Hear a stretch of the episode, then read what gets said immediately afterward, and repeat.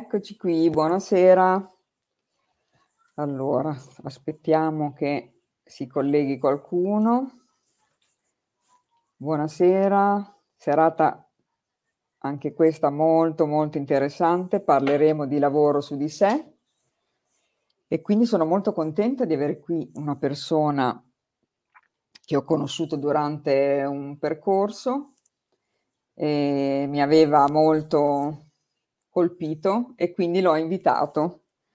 Lui è Riccardo Carrà, ricercatore spirituale, un comunicatore e divulgatore di temi legati al risveglio, è laureato in scienze tecniche della comunicazione, si occupa di musica e di suono, è studioso di alchimia e di quarta via.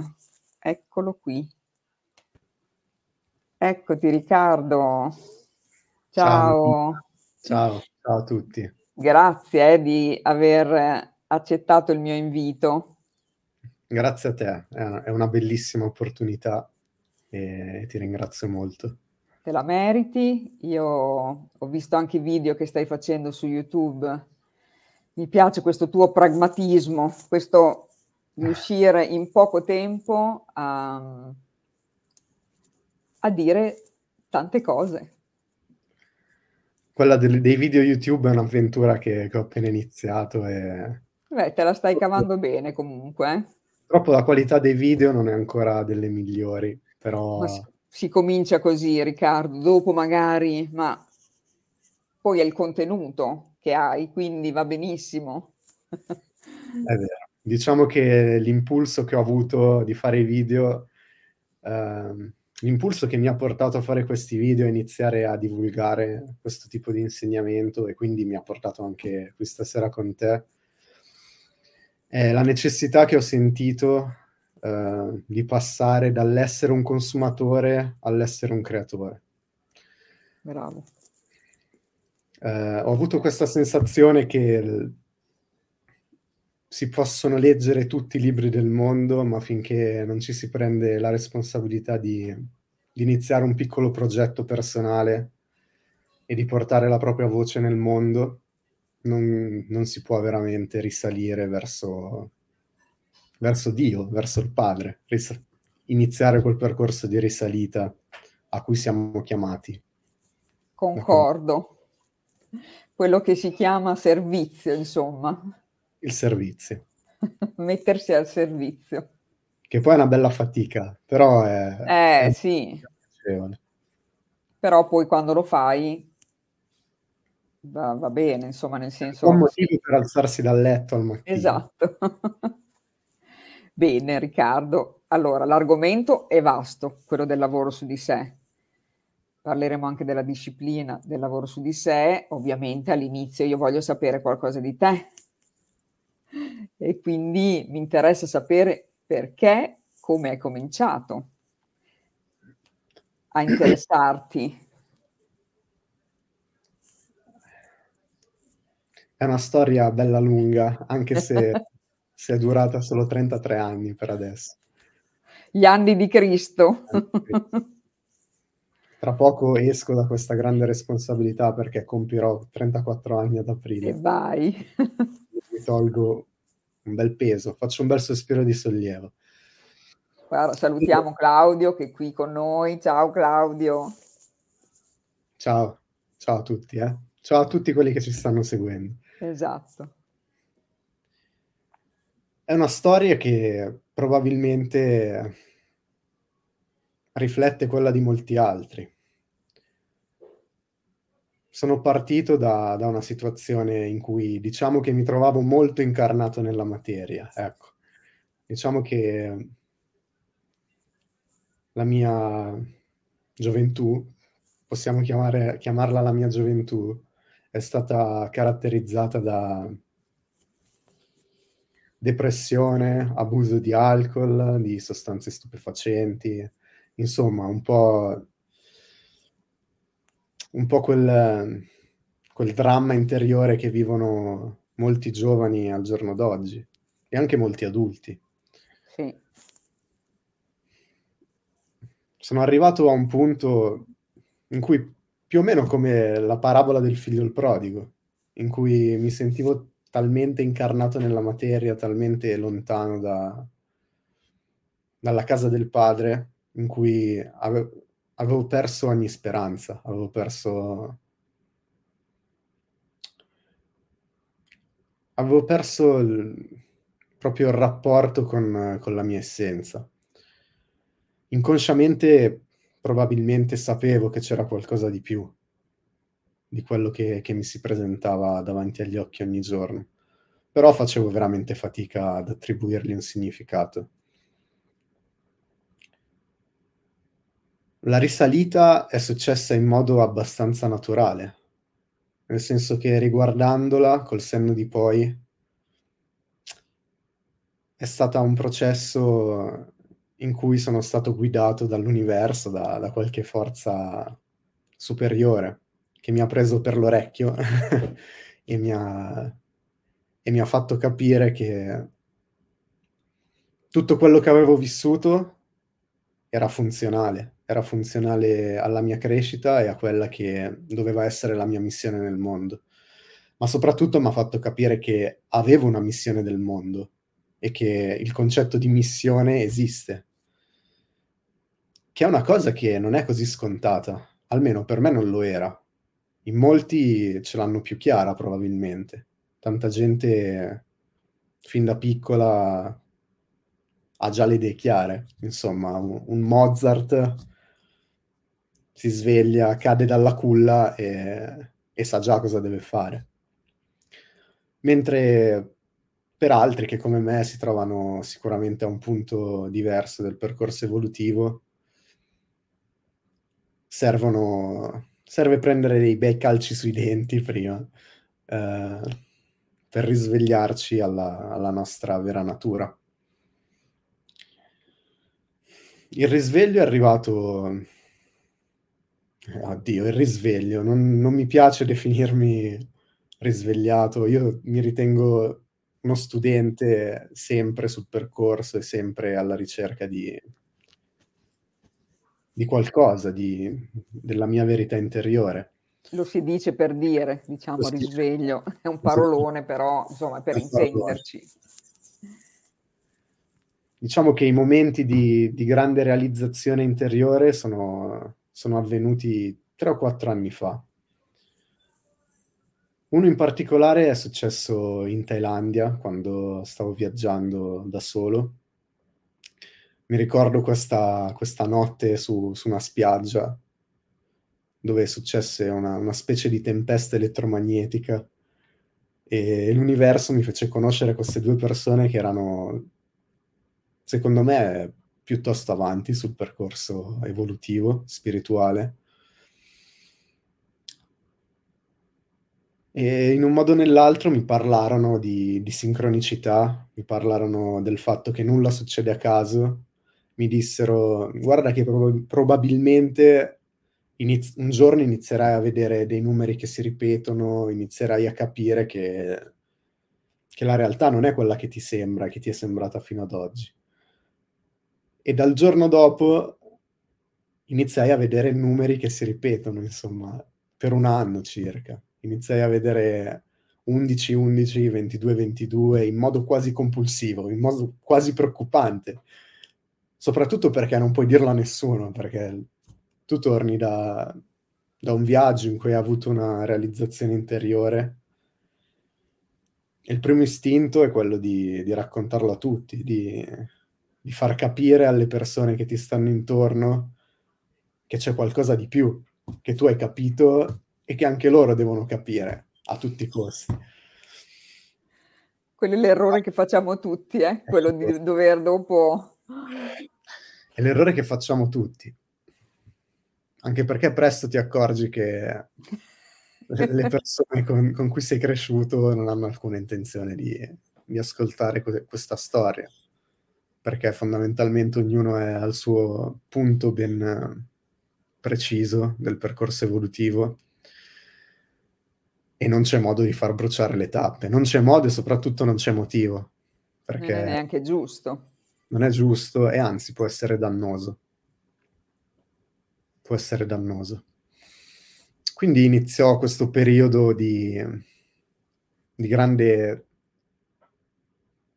travaglio inter interiore, nel senso che quelle realizzazioni che avevo avuto non sapevo bene dove metterle e quindi iniziai a prendere questo fuoco che adesso sentivo e a proiettarlo all'esterno.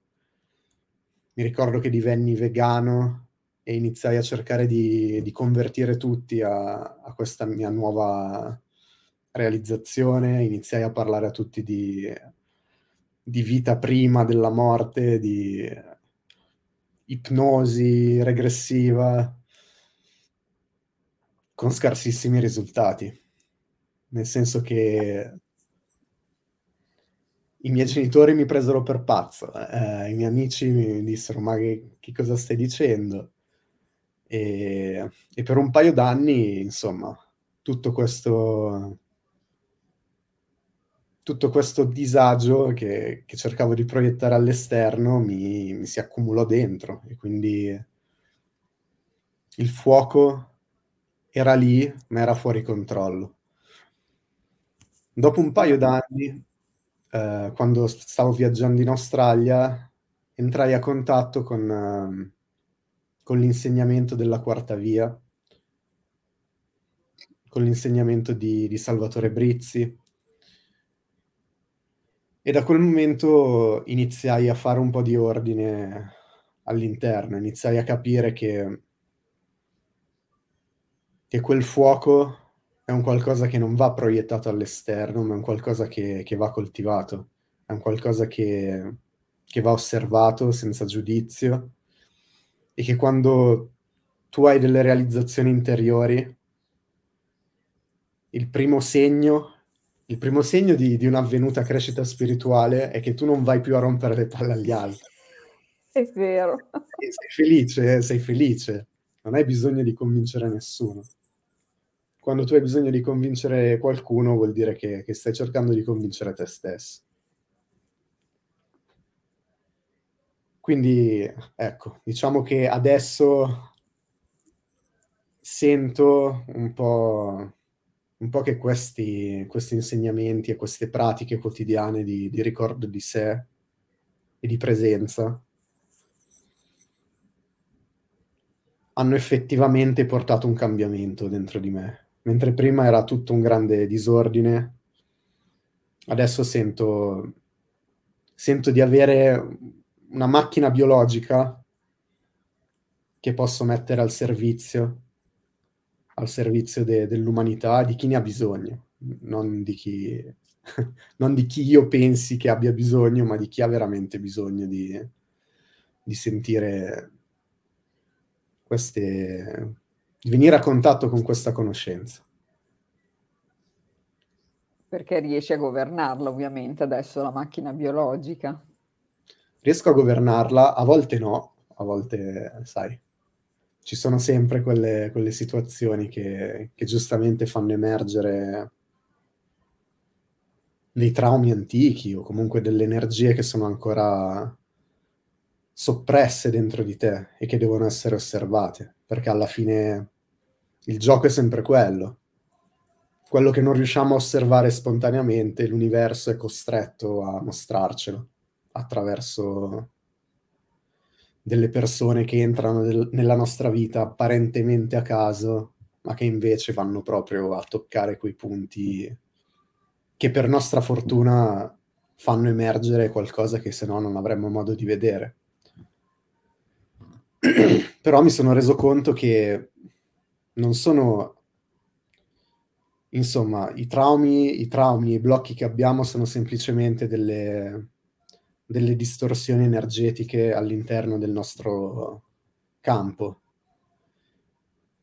E che non serve andare così a fondo a livello psicanalitico, anche se è utile, è utile fare dei percorsi dei percorsi di psicanalisi. Tra l'altro io ne ho fatto uno con una psicologa di Bologna. Quindi... Ah, davvero? Prima quando parlavamo mi hai detto che qualcuno ti ha fatto scendere la catena e hai detto, ecco, ricordo che qualcuno me lo diceva questo.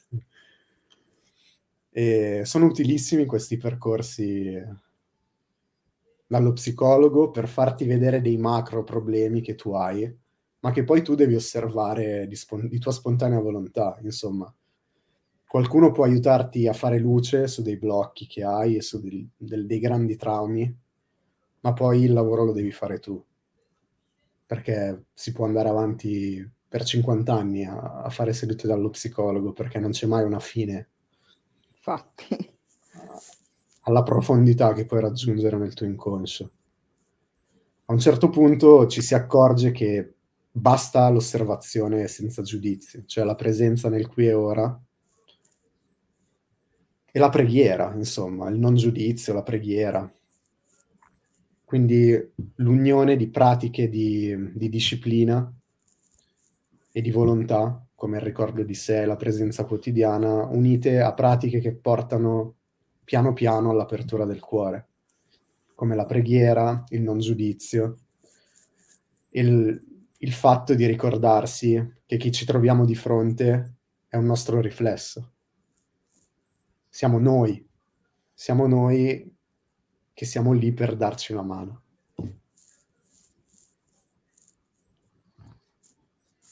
Bellissimo Riccardo, che è poi un, un percorso che un po' eh, facciamo tutti quelli che iniziamo magari a fare il lavoro su di sé, eh, ognuno magari con le sue problematiche, però io quando vedo magari persone come te che comunque insomma si, erano dati a ben... Eh, ti sei dato da fare insomma Riccardo. Ai piaceri, ai piaceri terreni, ecco. Esatto, ai piaceri terreni. Eh, insomma, vedere che una persona li risolve eh, poi insomma sei anche un ragazzo giovane, eh. sei una, sei una speranza. Lo diceva anche, guarda che c'è Drusilla che ti ascolta qui perché ti sei talmente piaciuto l'altra sera che adesso vedi è qui a riascoltarti. Avete fatto una bellissima intervista, tra parentesi. Eh, no, è stata una poi sta, stai continuando, ovviamente. E piaci tanto, Riccardo. Che effetto ti fa? È un effetto difficile. Mm, è un effetto è difficile all'inizio, perché la, la tendenza è, è, quella di lasciarsi andare a, al gongolamento. Eh. Diciamo che io per anni ho avuto grossi problemi a parlare in pubblico, a parlare con gli sconosciuti. Probabilmente questa cosa era anche dovuta a dei traumi avuti a scuola, quando magari la professoressa mi, mi prendeva per il sedere davanti alla classe perché non sapevo fare gli esercizi e allora iniziava a tremare. Anch'io, Riccardo. Ecco, eh, probabilmente sono tappe necessarie queste. Sì. Eh, però ho capito che non è, non è quella situazione che ha creato il mio blocco, ma è il mio blocco che a quel tempo ha creato la situazione. Nel senso che ho visto che probabilmente c'era già un grande fuoco in quel settore, in quel, nell'ambito del, della comunicazione, della comunicazione davanti alle persone. E quindi l'universo non è che può rendertela troppo facile ti deve creare qualche difficoltà se, vuoi, se vuole veramente farti sbocciare da quel punto di vista. Quindi probabilmente noi arriviamo in questa incarnazione con delle cariche e dei blocchi energetici che sono già presenti e che iniziamo a proiettare all'esterno, iniziamo a creare delle situazioni esterne che ci permettono di osservarli. È doloroso. È stato doloroso per tanti anni. E ancora adesso, insomma, non è proprio come bere un bicchiere d'acqua fresca.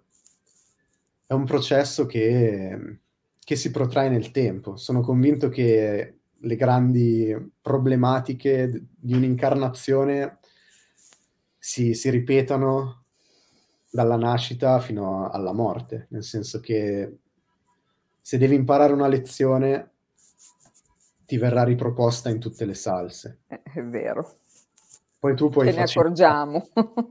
eh, tu puoi facilitare l'apprendimento con l'autosservazione, puoi accelerare la crescita con, con il lavoro su di sé, però il lavoro va fatto, perché ci troviamo in un ambiente estremamente duale, quindi non si scappa. Lo chiamiamo pianeta scuola. È un pianeta scuola.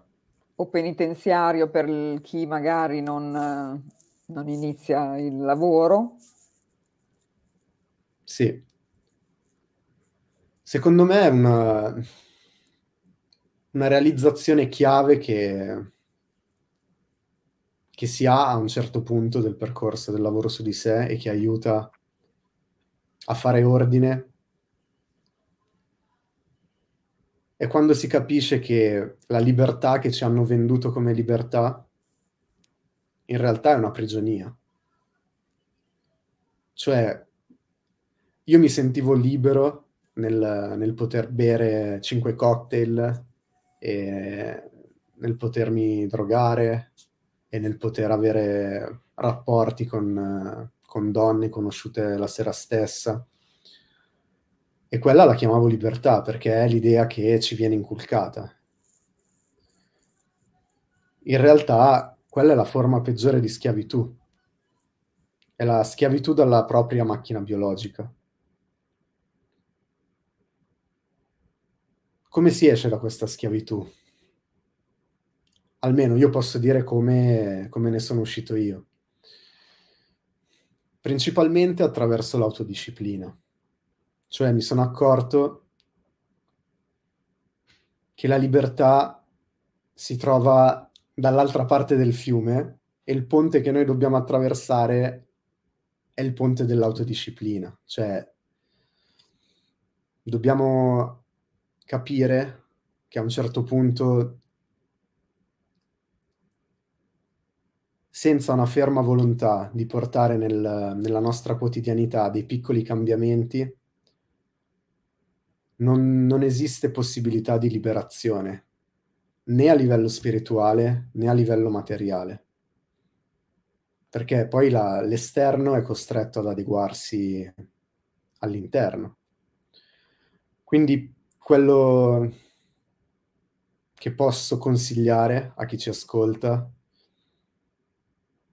Allora, innanzitutto è di ascoltarsi e di diventare degli scienziati pazzi nel corso della propria giornata, nel tentativo e nel, nell'obiettivo di individuare un qualcosa che ci fa sentire vivi, che può essere la scrittura, può essere la comunicazione, può essere suonare uno strumento musicale, può essere qualsiasi cosa, fare punto e croce. Mm. Dobbiamo individuare qualcosa che ci fa sentire vivo, ci fa sentire vivi, perché questa è la nostra anima che ci sta comunicando che lì c'è una ricchezza, c'è un tesoro che noi dobbiamo scoprire. In seguito dobbiamo dobbiamo autodisciplinarci, dobbiamo imporci di portare nella nostra quotidianità delle piccole abitudini che cascasse il mondo ci imponiamo di portare avanti per mesi o per anni. Cioè dobbiamo smettere di, di ragionare nelle soddisfazioni, quelle facili, nella, nella dopamina, la chiamano gli scienziati, cioè nel, nei piaceri facilmente raggiungibili, ma dobbiamo iniziare a ragionare in, una, in, un, in un arco temporale più ampio. Dove, dove, voglio essere fra dieci anni? Cosa, cosa voglio essere fra dieci anni? Se riesco a creare un'immagine di quello che voglio essere e a portare nella mia quotidianità delle, delle piccole abitudini, il cambiamento è lento ma inesorabile.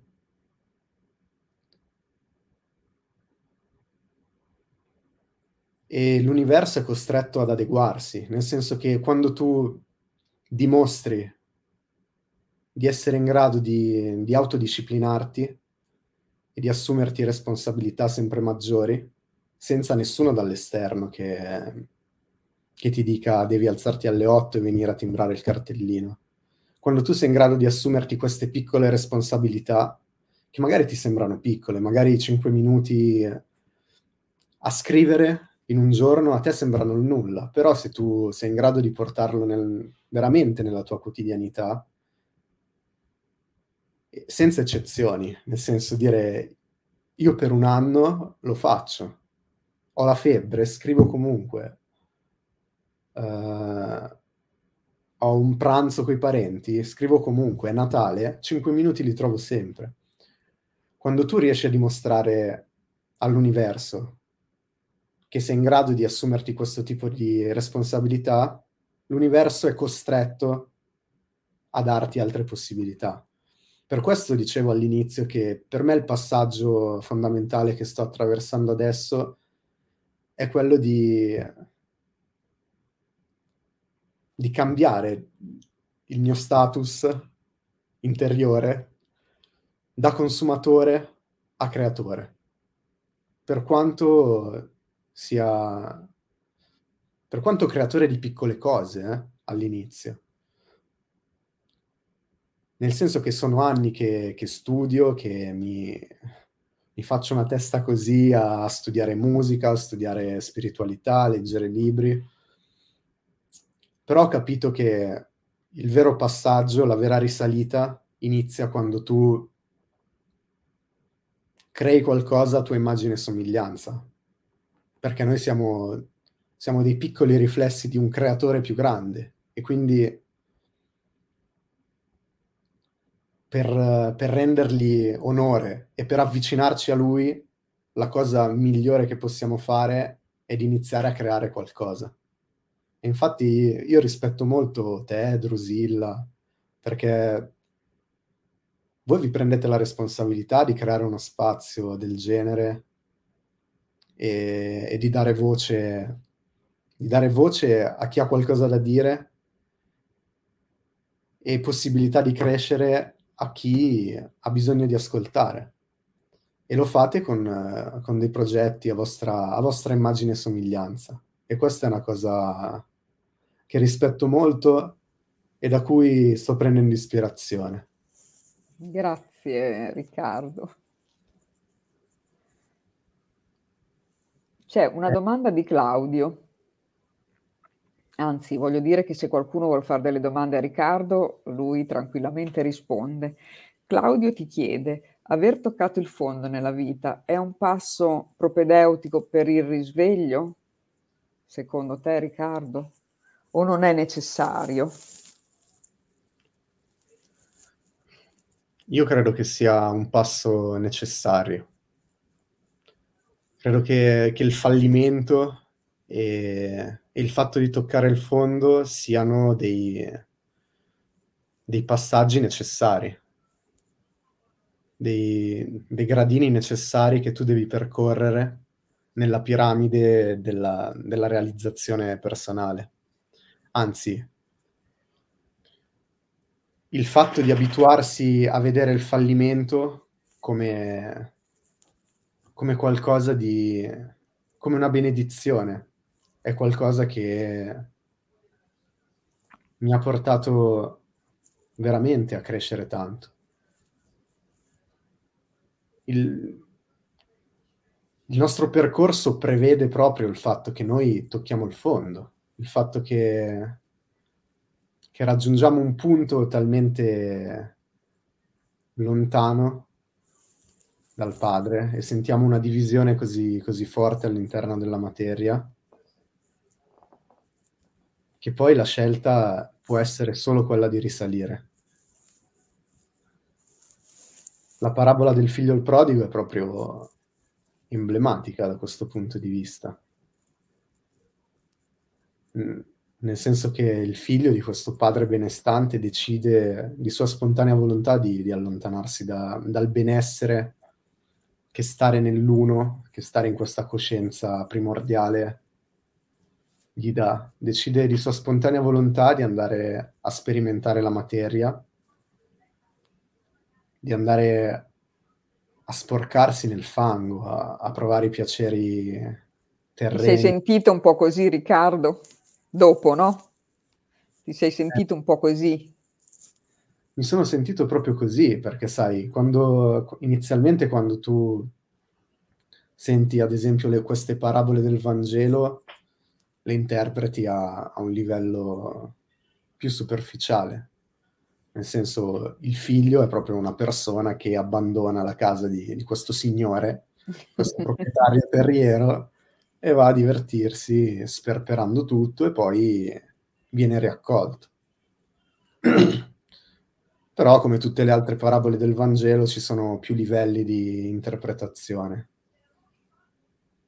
Nel senso che in realtà questo figlio che abbandona la casa del padre siamo noi, è la nostra, la nostra monade spirituale che si separa dal, dalla coscienza primordiale, da, da un Dio che inizialmente è incosciente e separandosi crea autoconsapevolezza. Nel senso che Dio diventando due riesce ad auto-osservarsi, riesce a vedersi nel, nel riflesso al di fuori di sé. E questo lo porta, porta questo figliolo a, ad allontanarsi talmente lontano dalla casa del padre che finisce in una situazione in cui dà da mangiare a dei maiali e lui non ha neanche non ha di, di che nutrirsi. Il cibo che dà ai maiali è migliore del cibo che mangia lui. Arriva in uno stato di disperazione talmente grande che decide di tornare a casa del padre, decide di, di risalire e il padre lo accoglie. E non solo lo accoglie, ma questo figliolo che ha toccato il fondo, che ha sperimentato la materia, viene accolto e tenuto in maggiore riguardo de- di suo fratello che non ha mai abbandonato la materia. Perché è proprio il modo in cui Dio può diventare consapevole. L'autocoscienza ha origine in questa divisione, quindi quando noi tocchiamo il fondo dobbiamo ricordarci per quanto sia difficile che è una benedizione.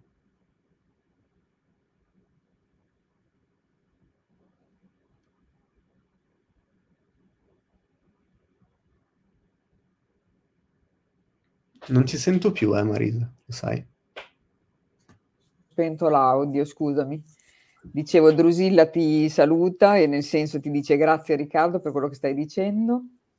Poi c'è Ciao. una nostra amica numerologa che dice hai lavorato il tuo numero 5. eh, per me questo è, è un messaggio criptico. Vuole spiegare meglio sono... Eh, perché ovviamente il numero 5 è il costruttore. Ah.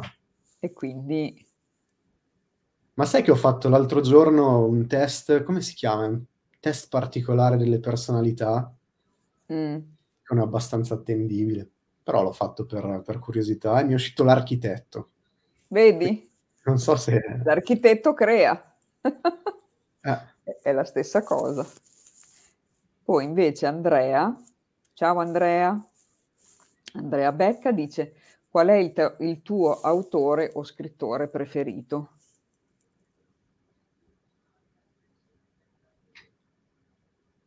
Se ce n'hai uno in particolare o magari ne hai più di uno. Eh. Ne ho uno in particolare è, di cui ho appena visto un documentario su Sky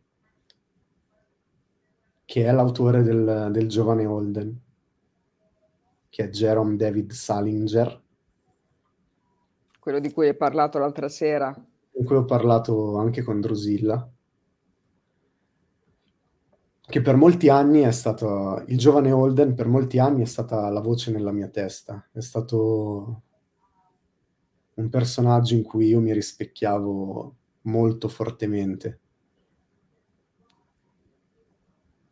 nella sua visione da un certo punto di vista nichilistica della realtà, ma da un altro punto di vista profonda e sensibile. Eh, non so se tutti sanno che il titolo originale del giovane Holden è The Catcher in the Rye, che tradotto letteralmente significa il prenditore nella segale. E il titolo deriva da, da una canzone che, viene, che il protagonista sente cantare durante il romanzo e che lui storpia e storpiandola si immagina questi bambini che stanno in un, in un campo di grano che però dà su un dirupo e lui si immagina che il suo lavoro da grande è quello di, di acchiappare questi bambini, di prendere questi bambini quando stanno per cadere nel dirupo. E, e il fatto di, di, scegliere questo come titolo del, dell'opera è una cosa che lascia abbastanza perplessi, nel senso è un significato che ognuno, ognuno gli attribuisce il significato che meglio crede. Che vuole. Il significato che gli do io adesso è...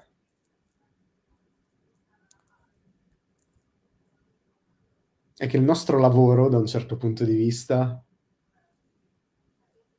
è quello di, di salvare, di, di prendere questa innocenza che, che, il mondo esterno, che il mondo apparentemente esterno cerca in tutti i modi di, di strapparci e di acchiapparla prima che cada nel dirupo. E questo, questo dirupo rappresenta un po' il limite, il limite in cui una persona tocca il fondo e decide, di, decide o viene presa per l'orecchio, come nel mio caso, in corso di, di risalita. Ti immagino io proprio mentre... Sono stato proprio preso per l'orecchio. E meno male, dai. Sì. Bravo Riccardo. Allora, vedi, Gemma ti dice sul numero 5 è il cercatore in luce e il girovago in ombra. Vedi, hai girovagato, hai fatto le tue cose. Poi invece Laura ti chiede, ma tu fai meditazione ogni giorno? Allora, partiamo dalla premessa che Ho avuto un'esperienza forte di meditazione quando ero in Tasmania. Ho fatto un ritiro di Vipassana in cui ho, ho passato praticamente due settimane a meditare dieci ore al giorno senza, senza poter parlare con gli altri. Ed è stata un'esperienza molto forte, un'esperienza che, che mi ha sbloccato grandi, mi ha sbloccato grandi flash, grandi immagini di, di, temi che io sono portato ad affrontare in questa vita. Quando tu termini questi ritiri di Vipassana, loro ti invitano a meditare un'ora al mattino e un'ora alla sera per il resto della tua vita, tutti i giorni. Devo dire che non l'ho fatto, perché per me la meditazione è più è più uno stato di presenza che io cerco di mantenere nell'arco della, della mia giornata. Concordo. Della mia quotidianità. Ho notato che la meditazione, quella compulsiva proprio nella posizione del loto, portata avanti per tante ore, ti sblocca delle forti energie, che però vanno a incanalarsi in quelli che sono i tuoi meccanismi nel senso che è facile finire una sessione di meditazione e, e prendersela e voler spaccare la testa a uno che ti taglia la strada, perché comunque tutta quell'energia che hai incamerato da qualche parte deve andare. Deve eh, sì. E se tu non, non, porti avanti un lavoro di autoosservazione e di ricordo di sé, questa energia finisce per, per migliorare i meccanismi che, che già ti, ti caratterizzano. Quindi per me il lavoro principale è un lavoro di, di presenza nel momento in cui si, si verificano le emozioni. Le emozioni, insomma, più sono forti, più è difficile osservarle sul momento. Ad esempio un attacco di rabbia è difficile che tu quando Stai in presenza e te ne accorgi subito. sono io, ci sono, questa è la mia rabbia, questo è il mio il mio plesso solare che si muove. No, non è proprio così. È un lavoro di appena mi ricordo appena mi ricordo la osservo. Però è più facile magari implementare, ad esempio, l'esercizio della non lamentela che ho Quello trovato potentissimo, eh. ho trovato utilissimo negli ultimi anni, che secondo me è un esercizio talmente semplice che si si tende a sottovalutarlo. E Ma poi il quando fatto lo fai invece ti accorgi di quante volte durante la giornata magari ti lamenti Ah, senza rendertene conto. Sì, sì. Quanto ti lamenti tu e quanto si lamenta Sono l'ambiente gli altri. È una lamentela Continua. continua. E tu È vero. portato A per seguire in qualche modo. entrare nel discorso, mi lamento È anch'io. vero. Sì, sì. Però è controproducente perché vai proprio a riprogrammare la ua mente in un circolo vizioso di di negatività. Che però Cioè accorgersene già accorgersi è è il primo passo. primo passo. Anche perché, uhm, più ti lamenti, più attiri situazioni che ti permettono di lamentarti. Eh sì. Perché il mondo esteriore è costretto a rispondere a a quello che vuoi e soprattutto a quello che sei. È vero.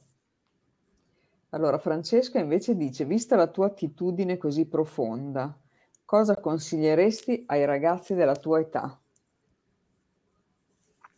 Bella domanda. Ehm, dipende, dipende. Non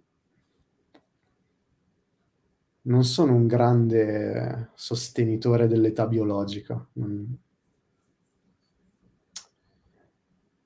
Insomma, da ragazzino mi sforzavo di credere che l'età biologica fosse l'unico tipo di età a cui possiamo fare riferimento. Piano piano crescendo ti accorgi che tanti adulti rimangono bambini e tanti bambini sono già adulti. Nel senso che parlando con un bambino spesso tu puoi puoi ricavare grandi lezioni. E e tanti adulti continuano per anni a a sottostare a a dei meccanismi della personalità che si portano avanti fin da quando erano bambini. Quindi non mi sento di di dare consiglio in base all'età biologica perché non non credo che abbia molto molto senso. Mi sento più di dare consiglio in base all'età animica, ecco.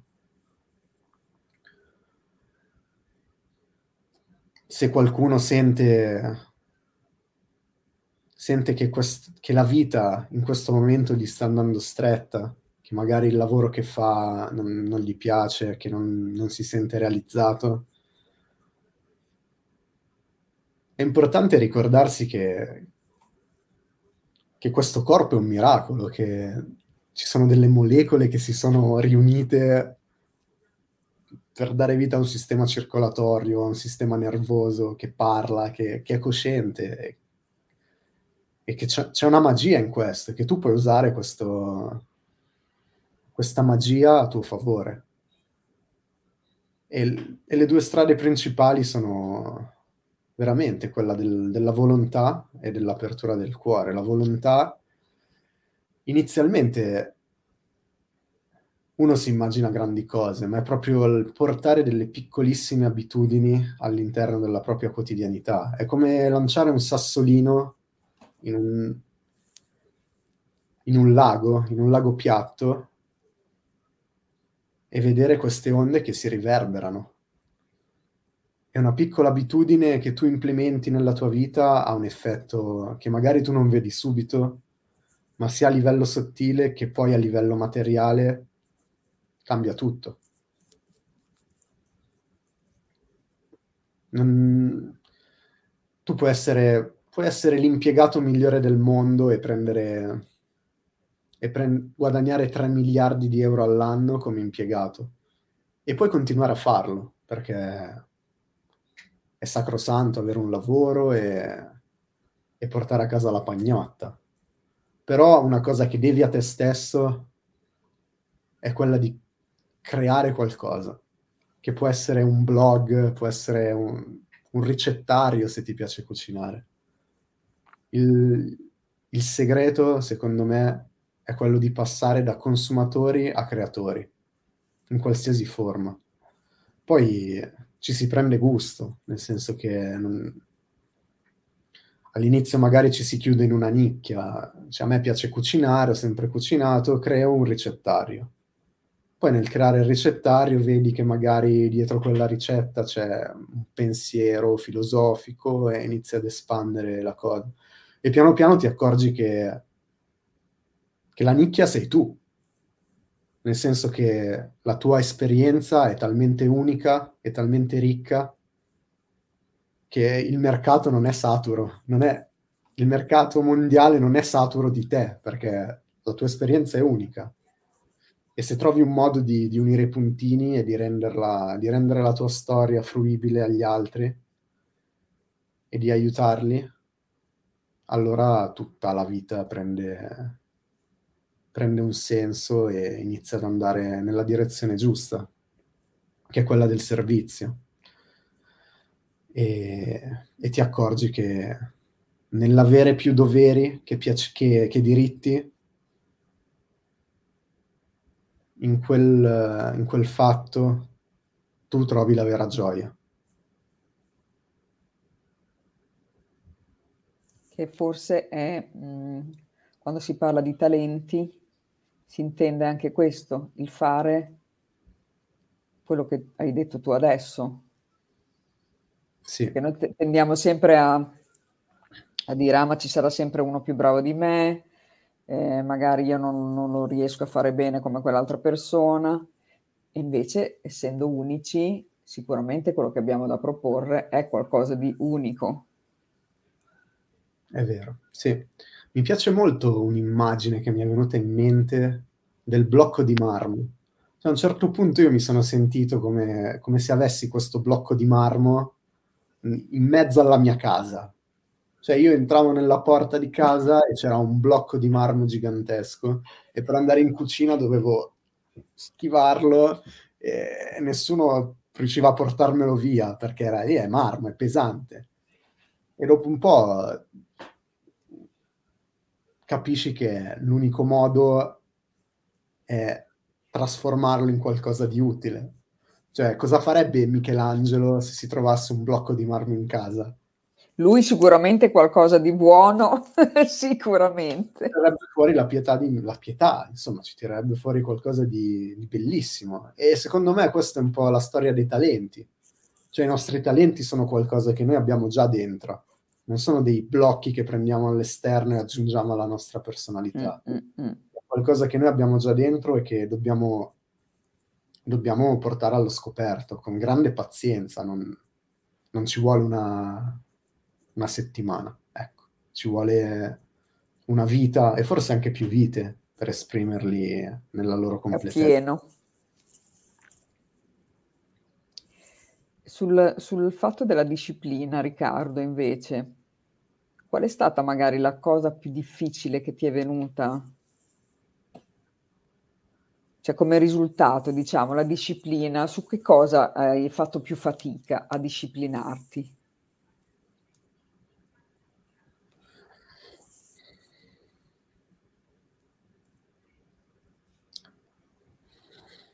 Eh, allora, ti dirò la verità da quando ho avuto queste realizzazioni e da quando mi sono accorto di avere una missione, sono passato dall'altra parte della, della barricata, nel senso che adesso magari i miei amici, la mia ragazza mi dicono oh, stasera usciamo, non puoi studiare, non puoi... Smettila, smettila di studiare, di, di essere disciplinato forse la parte più difficile è stata uscire dalle dalle dipendenze che che a un certo punto erano una parte integrante della mia vita, nel senso che bevevo magari 5 volte a settimana, addirittura facevo il barista perché sai, avevo capito che mi piaceva l'alcol e quindi ho detto: "Che lavoro posso Forse fare?" quello è il lavoro che devo fare. Il barista è il lavoro che fa per me, è la mia missione, almeno posso stare a stretto contatto con l'alcol. Ehm, ed ero entrato in un circolo vizioso, nel senso che tutta la tua energia viene assorbita da da queste sostanze e da da questa da questa disillusione, da questa autocommiserazione, bevi la sera, il giorno dopo non ti alzi dal letto. E la parte più difficile dell'autodisciplinarmi è stata quella, nel senso è successo in parallelo. Sono sono uscito dalle dipendenze grazie alla all'autodisciplina, ma sono usci riuscito ad autodisciplinarmi Grazie a quello. dalle dipendenze. Quindi secondo me è qualcosa che che si muove in parallelo. E parte tutto dal dall'entrare in contatto con la nostra essenza divina, perché se non esiste un senso, se non esiste un motivo per cui siamo su questo pianeta, allora no non vale la pena neanche alzarsi dal letto. Cosa ci stiamo a fare qua? Perché perché devo andare a lavorare Infatti. sto sdraiato, ehm va bene, devo mantenere viva questa questa questo corpo e aspettare di morire. Non è se fosse questo il senso non avrebbe senso niente. Invece visto che c'è un senso, allora vale la pena fare tutto, vale la pena alzarsi 2 ore prima, la mattina per per lavorare alle proprie passioni. Vale la pena fare degli sforzi, vale la pena rinunciare a a certi piaceri estemporanei che ti distolgono da da quella che è la tua strada. Certo. Allora ti ro ci saluta Roberto. Ciao anime bellissime, grazie tutta la luce che ci regalate con la vostra sensibilità. Grazie Roberto. Ciao Rober Allora, Drusilla chiede: "Ti va di condividere la tua spe esperienza di preghiera?"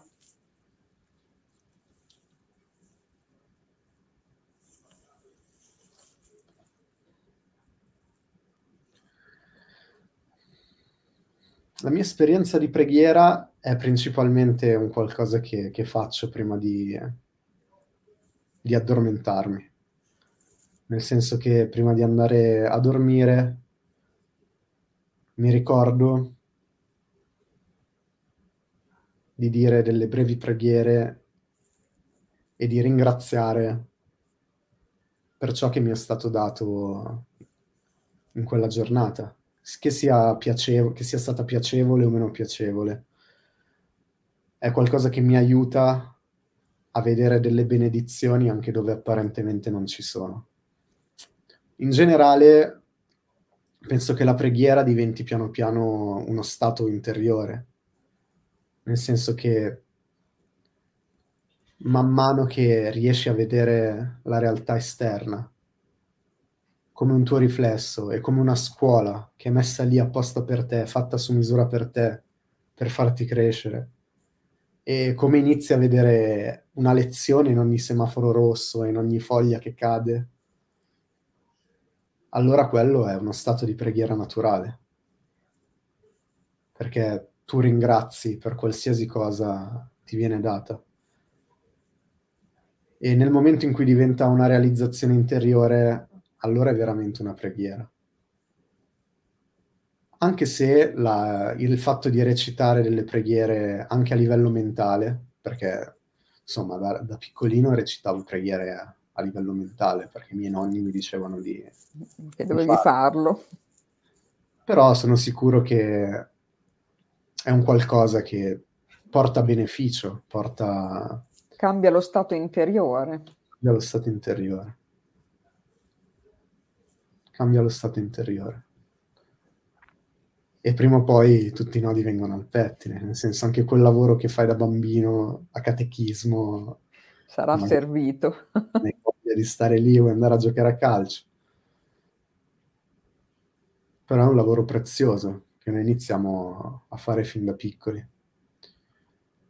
E per un grande periodo della mia vita ho completamente abbandonato la preghiera, anzi ho fatto molti anni della mia vita a bestemmiare, a imprecare perché, perché lo sentivo fare agli altri, perché insomma come fumi una sigaretta alle medie per, per sentirti adulto. Grande.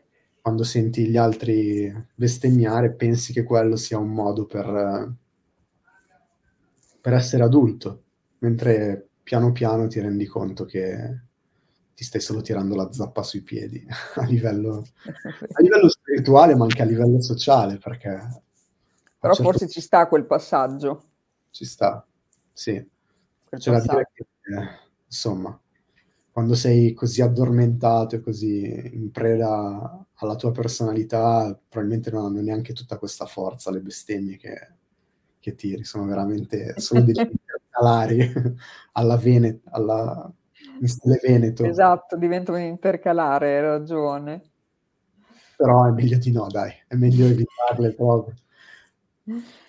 Secondo te, Riccardo, è, è cambiare l'immagine di sé che è importante per riuscire poi a fare questo cambiamento?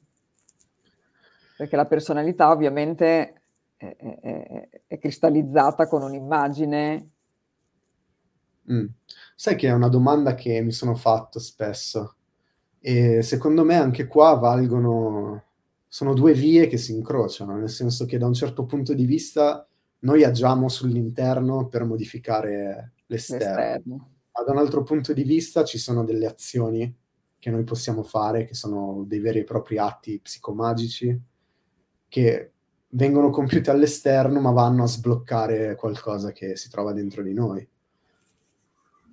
insomma, mi è venuto in mente che, ok, quando tu diventi più sicuro di te, la tua postura si, si raddrizza, cambia. E allora io mi sono chiesto, ma se io mi metto a fare yoga due ore al giorno e la mia postura si raddrizza, automaticamente vuol dire che sono più sicuro all'interno. Quindi, secondo me, essendo che l'esterno alla fine non esiste,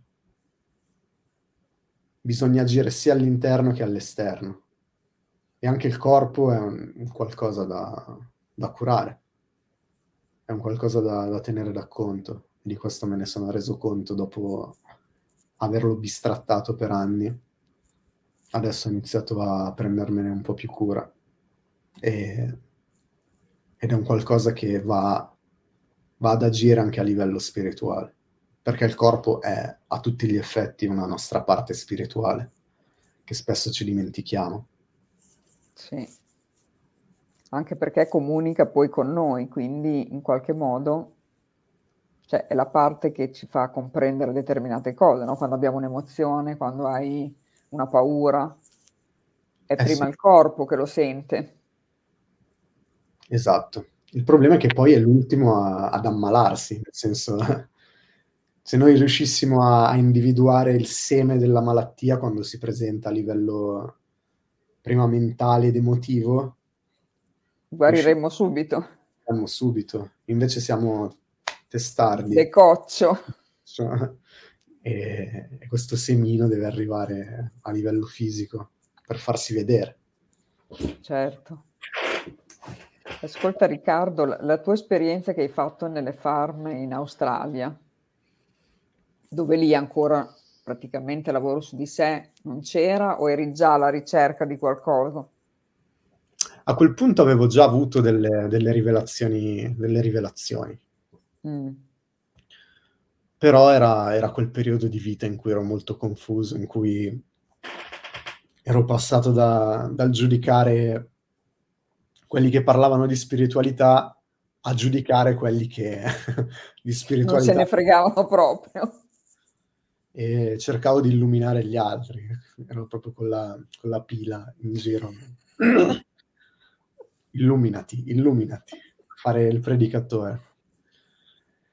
E ecco, inconsciamente, più o meno consciamente, sono andato a cacciarmi in queste farm australiane perché probabilmente la vita aveva bisogno di farmi fare un bagno di umiltà.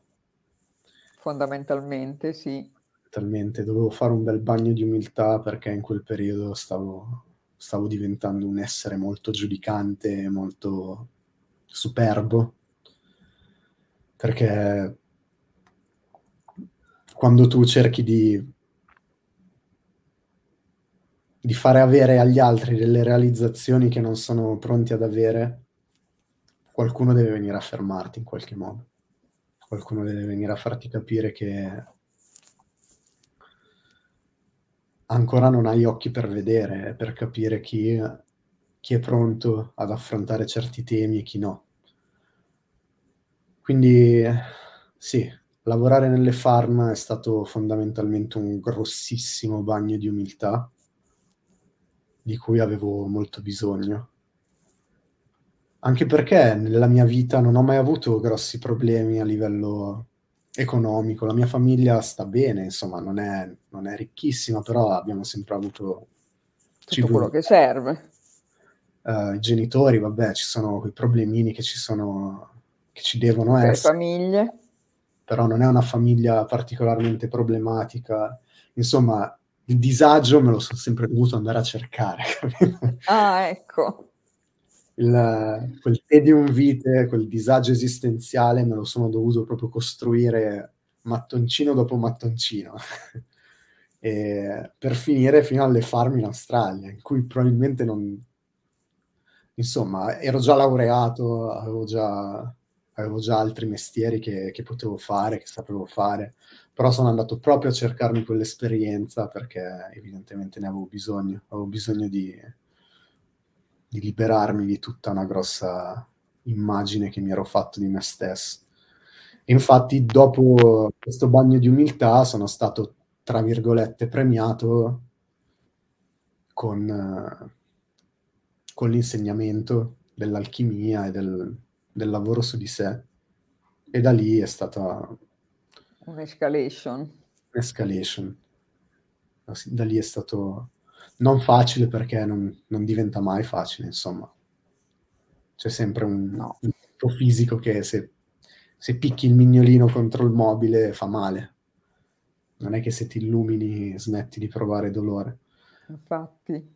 Però il dolore che provi nella consapevolezza è diverso. È, è, diverso dal dolore che provi perché sei lì a letto e dici cosa... Non sai che cavolo fare. i tuoi genitori eh, ti hanno aiutato in questo, cioè ti hanno compreso un po' oppure sei stato l'incompreso?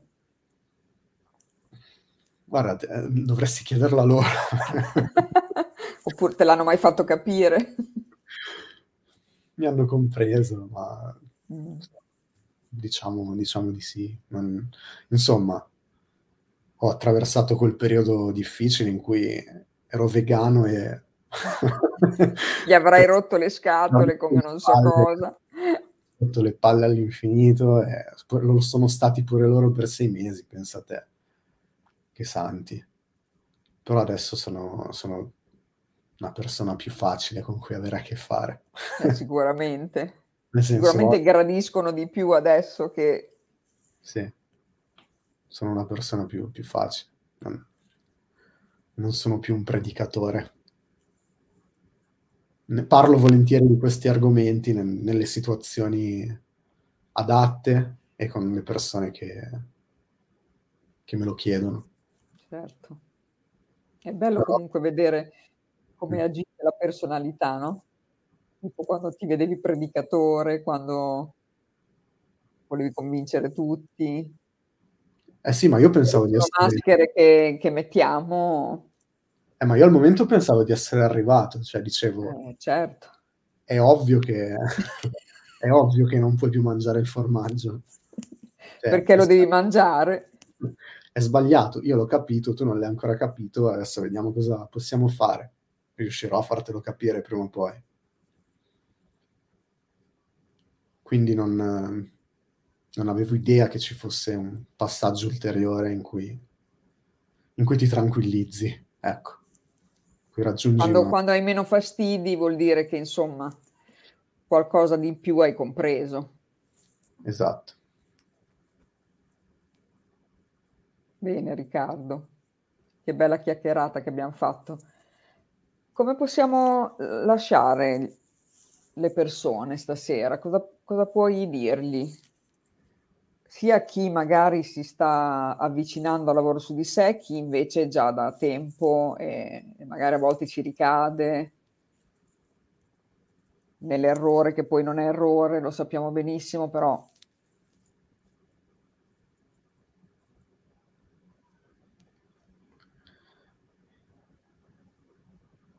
Il mio consiglio che mi sento di dare stasera, ci sarebbero tanti consigli da dare, però è quello che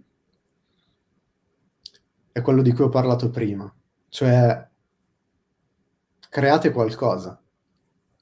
Create qualcosa e a quel punto la presenza vi verrà più automatica, il, il ricordo di sé diventerà qualcosa di automatico, cioè diventate dei creatori invece di di essere semplicemente dei consumatori, perché è un passaggio obbligato nella nostra crescita spirituale. Non raccontatevi che non siete pronti, perché non si è mai pronti, in fondo. Non si è mai pronti al 100%, ma si è sempre pronti, perché le grandi lezioni arrivano facendo le cose e non leggendole. Nel senso che tu puoi leggere un concetto mille volte ma quando lo vivi hai la possibilità di interiorizzare veramente quella lezione. E il modo più veloce per, per imparare qualcosa è farlo, nel senso che tu puoi leggere mille libri sul pianoforte, ma finché non metti mano la tastiera, l'esperienza, non c'è modo. Quindi l'invito è questo. Eh, di creare qualcosa, anche di piccolo, anche, anche di apparentemente insignificante, ma nella, nella fede, nella fiducia che è proprio quella piccola azione che vi sta ricon- riconducendo e ricollegando alla vostra essenza divina, vi sta avvicinando a quello che è il creatore a un'ottava superiore. Benissimo. Spero un consiglio. Eh sì, direi di sì, eh. Ascolta Riccardo, allora diciamo dove le persone ti possono trovare nel caso, allora a parte il tuo canale YouTube, noi l'abbiamo messo anche nell'evento, quindi uno può venire a vedere i tuoi video, mi raccomando, eh. Fanne, eh. ormai ti sei messo al servizio, lo devi fare, lo sai. Vero. Sto aspettando di avere un setup un po' più moderno, ecco, un microfono. Eh no, tu non aspettare niente, tu falli perché già dall'inizio abbiamo visto che i contenuti sono validissimi, quindi non posso andare là e trovare sempre i soliti video io ormai. Eh, alla fine il consiglio che sto dando agli altri è un consiglio Appunto, che... e te lo devi dare a te, capito? Quindi noi ormai ti teniamo monitorati, sia io che Drusilla, ovviamente, quindi ti chiameremo per vedere le tue creazioni come vanno. Va bene. E ho iniziato quest- in queste ultime due settimane una newsletter, quindi... Va bene. Tramite quella poi posso tenere aggiornate le persone su... su quello che stai facendo, giustamente. Il giorno in cui creo un sito che è in programma, che è già in programma, lo potrò comunicare attraverso questa me- mail. Benissimo, poi tanto tornerai e quindi dopo ci dirai un po' le ultime. Sarà un tanto di, di, argomenti ne hai, abbiamo eh, visto, quindi... Gli argomenti vengono fuori. Esatto. Riccardo, ti ringrazio tantissimo di essere stato qui, è un piacere parlare con te, noi abbiamo parlato anche un po' dietro e quindi insomma ti ringrazio veramente tanto per uh, i contenuti che hai dato, le, il fatto di aver raccontato la tua esperienza, che non sempre magari è facile, c'è chi non lo vuole fare, per esempio, quello di, di, di, di parlare della sua parte ombra, di quello si tratta, e quindi grazie infinitamente. qua ti ringraziano tutti ovviamente, ciao a tutti, grazie. Ringraziamo tutti i nostri amici che ci hanno seguito e quelli anche che ci vedranno poi in differita, perché tante persone stasera non potevano e mi hanno detto che l'avrebbero guardata domani. Quindi diamo la buonanotte a tutti, Riccardo. Eh? Grazie mille Marisa per questa opportunità, è stata veramente una bella chiacchierata. Grazie a te davvero. E per questo progetto che porti avanti. È veramente una grande ispirazione per me immagino per tutti. Sì, sì, sì, sì. Diciamo che ci piace dare voce in questo nostro mondo olistico. Ciao Andrea, ti aspetto eh Andrea. Anche Andrea è uno bravo che sta creando dei bei contenuti, eh? Andrea è bravissimo. Veramente tanto, tanto. Come ho sentito a fare a pochi. È vero. Sta migliorando a vista d'occhio. Eh? Ah, adesso ormai lui è, è veramente molto in gamba, quindi ci fa piacere. Grazie a tutti, buonanotte. Tu aspetta lì un attimo, Riccardo. E noi ci vediamo giovedì con uh, un'altra serata. A Peritarocco ci sarà giovedì. Andrea Becca, mi devo autoosservare per una vita. gongola, gongola. Andrea, dai. Che poi un po' di gongolamento ci sta, Riccardo, se è consapevole, giusto? L'importante è che sia consapevole. Però... È ovvio. Grazie, no. buonanotte a tutti. Buona serata. Ciao. Ciao a tutti, buona serata. Ciao a tutti. Ciao Laura, ciao Andrea.